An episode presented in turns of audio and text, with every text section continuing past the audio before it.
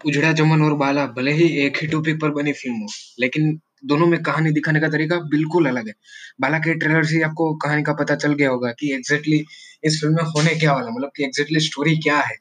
बाला उजड़ा चमन की तरह serious movie नहीं लगती है, क्योंकि इस फ़िल्म का फ़र्स्ट हाफ़ काफ़ी एंटरटेनिंग है। हालाँकि सेकंड हाफ़ में थोड़ी सीरियस लगी मुझे, और थोड़ी बोरिंग भी करती है थोड़ी खींची, थोड़ी लंबी की गई है, लेकिन कहानी देखने लायक है। लगातार छह फि, फ़िल्में हिट देने वाले आयुष्मान खुराना इस फ़िल्म में भी अपना बेस्ट परफॉर्मेंस बरकरार रखते हैं। बाला में सपोर्टिंग एक्टर्स भी अच्छे हैं हालाँकि भूमि पेडनेकर और सीमा पावा के लुक को लेकर थोड़ी गड़बड़ है और थोड़ी प्रॉब्लम है।